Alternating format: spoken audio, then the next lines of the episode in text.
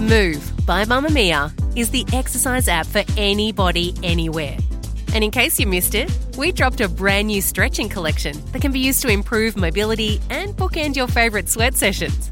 Mamamia subscribers get unlimited access to Move, and we drop new workouts every single week.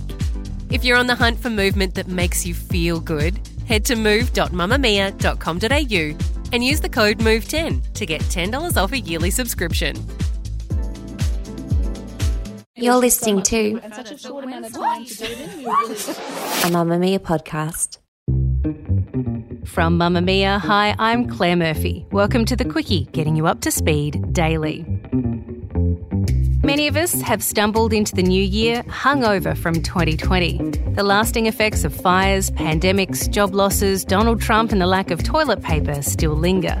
So, what can we look forward to in 2021? I've always kind of said 2021 will be a bit of a continuation of 2020. We're all in this together, and I think we will get through it. We just have to be patient. Today, we're speaking to think tanks and psychics, mediums, and pop culture aficionados to find out what we can expect of the year ahead.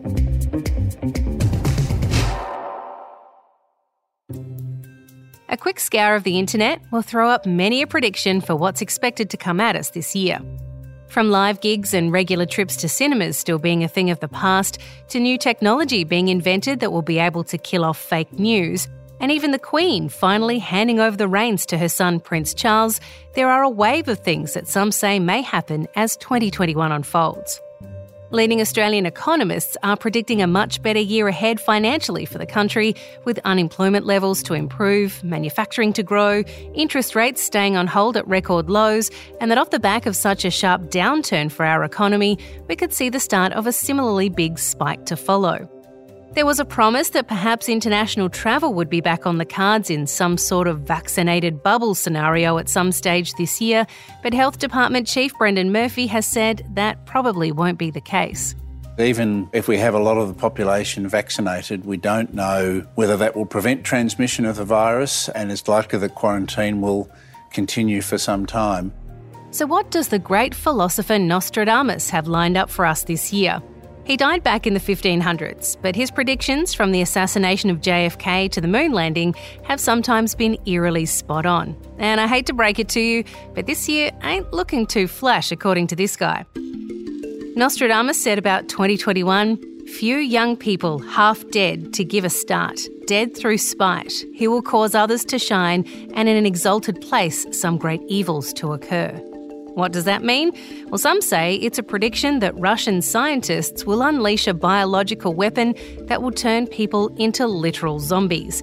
He also predicted a famine of biblical proportions and solar storms that would cause chaos across the globe, possibly even a world ending asteroid.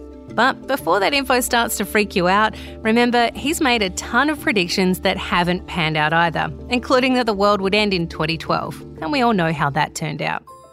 So instead of Nostradamus, we've put together a lineup of people to give us an idea on what 2021 has in store for us from a variety of different backgrounds, some more intellectual and some more spiritual or even paranormal, including David the Medium, futurist Dr. Keith Suter, psychic Debbie Malone, and co host of our podcast Stablemate The Spill, Laura Brodnick, who'll bring us some pop culture predictions.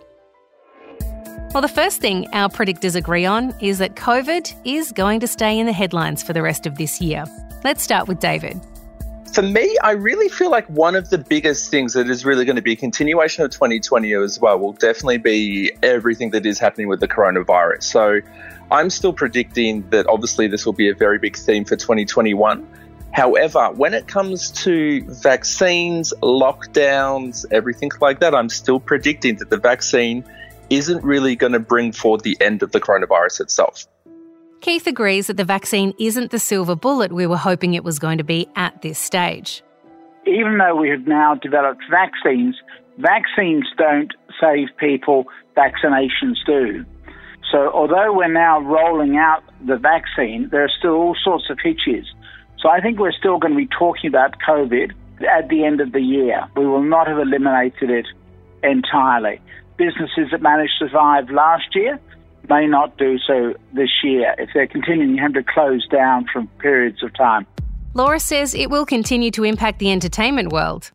Well, there's going to be one upside to it, and that is the fact that so many movies that were pulled from our screens last year are all going to get a run this year. So things like Black Widow, but we're going to see a change to how we see movies. Not so much here in Australia because we do have theatrical releases still playing out, but we're going to see a lot of big movie releases come straight to streaming platforms. Since surprisingly, there was a lot of success with that last year with movies like Trolls World Tour, and this year even Wonder Woman, the sequel, coming straight to streaming platforms. So we're still going to be getting all those big blockbusters, but there's just going to be a change in how we get to watch them. Unfortunately, we've also already seen the death of quite a few TV shows due to COVID. Probably the biggest one was Glow, the all female wrestling Netflix drama. So that was already into production last year when COVID cancelled its last season. And then just after that, they also saw the cancellation of The Society, and I'm not okay with this. So a lot of shows that were slated to come back and were in production have been cancelled. And we're also going to see delays to long awaited shows like the last season of Younger, which is back in production in New York but they keep getting shut down for COVID. So I think it's going to be quite a few months after the release date that we'll see these shows come out. While Debbie has more of a positive outlook on the global pandemic. I feel by the end of the year things will start to be a bit more normal. I still think we're going to have a lot of lockdowns intermittently, but travel will start to be a bit more normal into 2022. The biggest things I see unfolding will actually happen towards the end of the year. I'm seeing a better outcome with vaccines by the end of September into October 2021. I think we'll have a lot more normality by the end of the year, and I do see that we will be able to start travelling, even though maybe not so much overseas, more locally, maybe over to New Zealand. The next thing that Team Quicky Predictions 2021 have focused in on is something we're all talking about right now. The arrival of the new president in the White House, Joe Biden, and the way that he's going to have to repair the four years of damage brought about by President Trump. For example, improving relations with China. I think that the China and the United States are on an inevitable collision course, but it may not necessarily result in a war. But that is the risk that we run. So the United States has to find a way of becoming reconciled with China as an equal partner on the international political scene.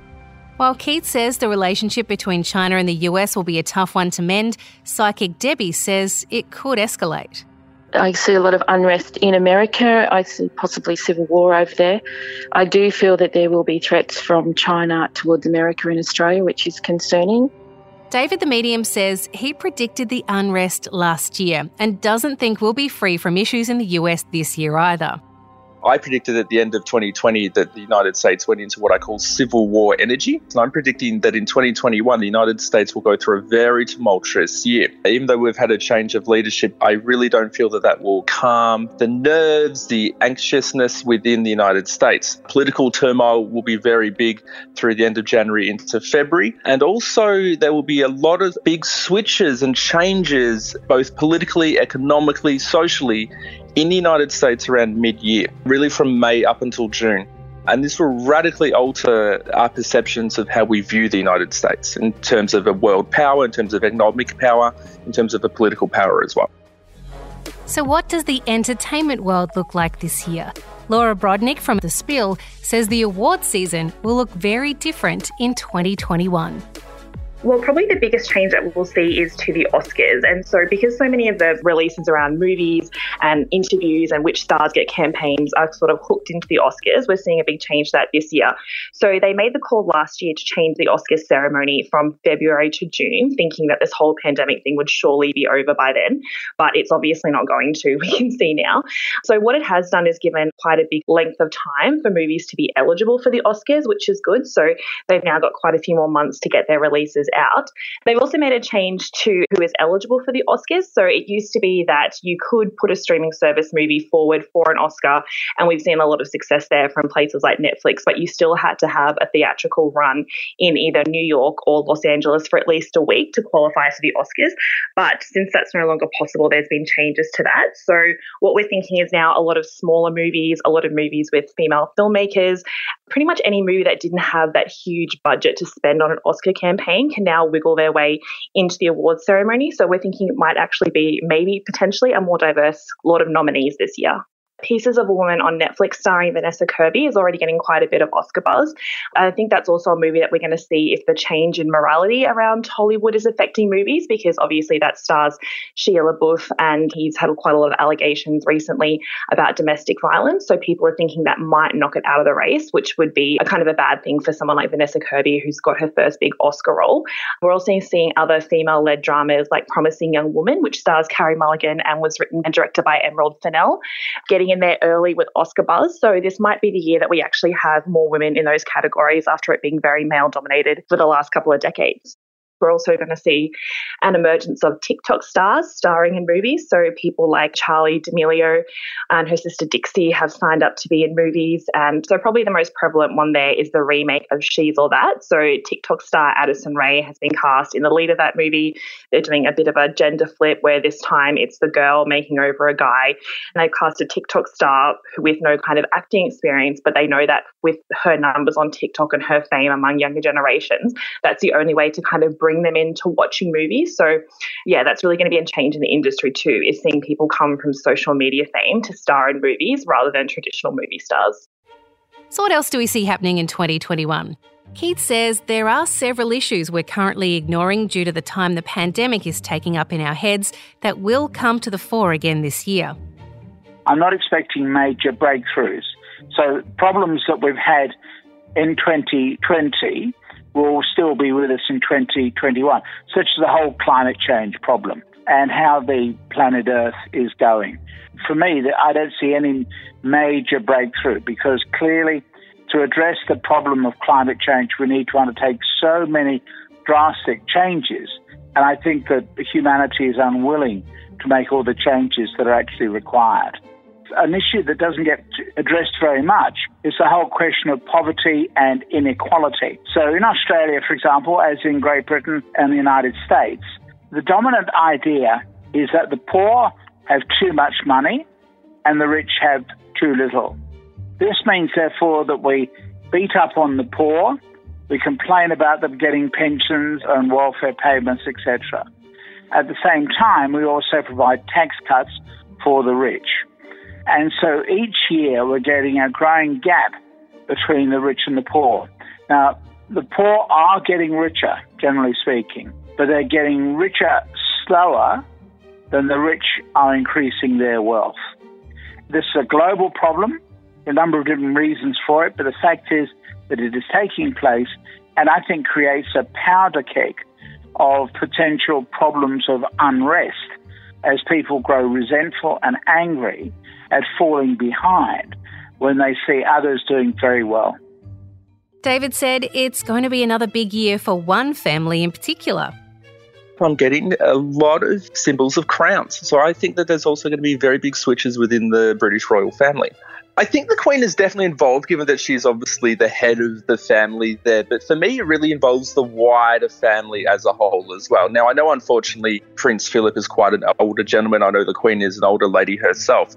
I'm not necessarily predicting their death, but there's definitely a lot of very big health concerns coming in for the family towards the second half of this year. So, really from June up until December. That a lot of changes happening around the royal family also involves other members. Definitely Harry and Meghan. I wouldn't be surprised if she does again fall pregnant this year. And there is also a lot of switches with her children. So there is legal issues that will still be ongoing for Prince Andrew, for example. Princess Anne has a health concern that I do sort of see coming up towards the end of the year as well. And Charles and Camilla sort of feel like that they're branching off onto their own as well. So I wouldn't be surprised if they start their own project or in some ways maybe even do distance themselves from the family a little bit. Not as much as Harry and Meghan have done, but there's definitely a bit of a switch going on there as well.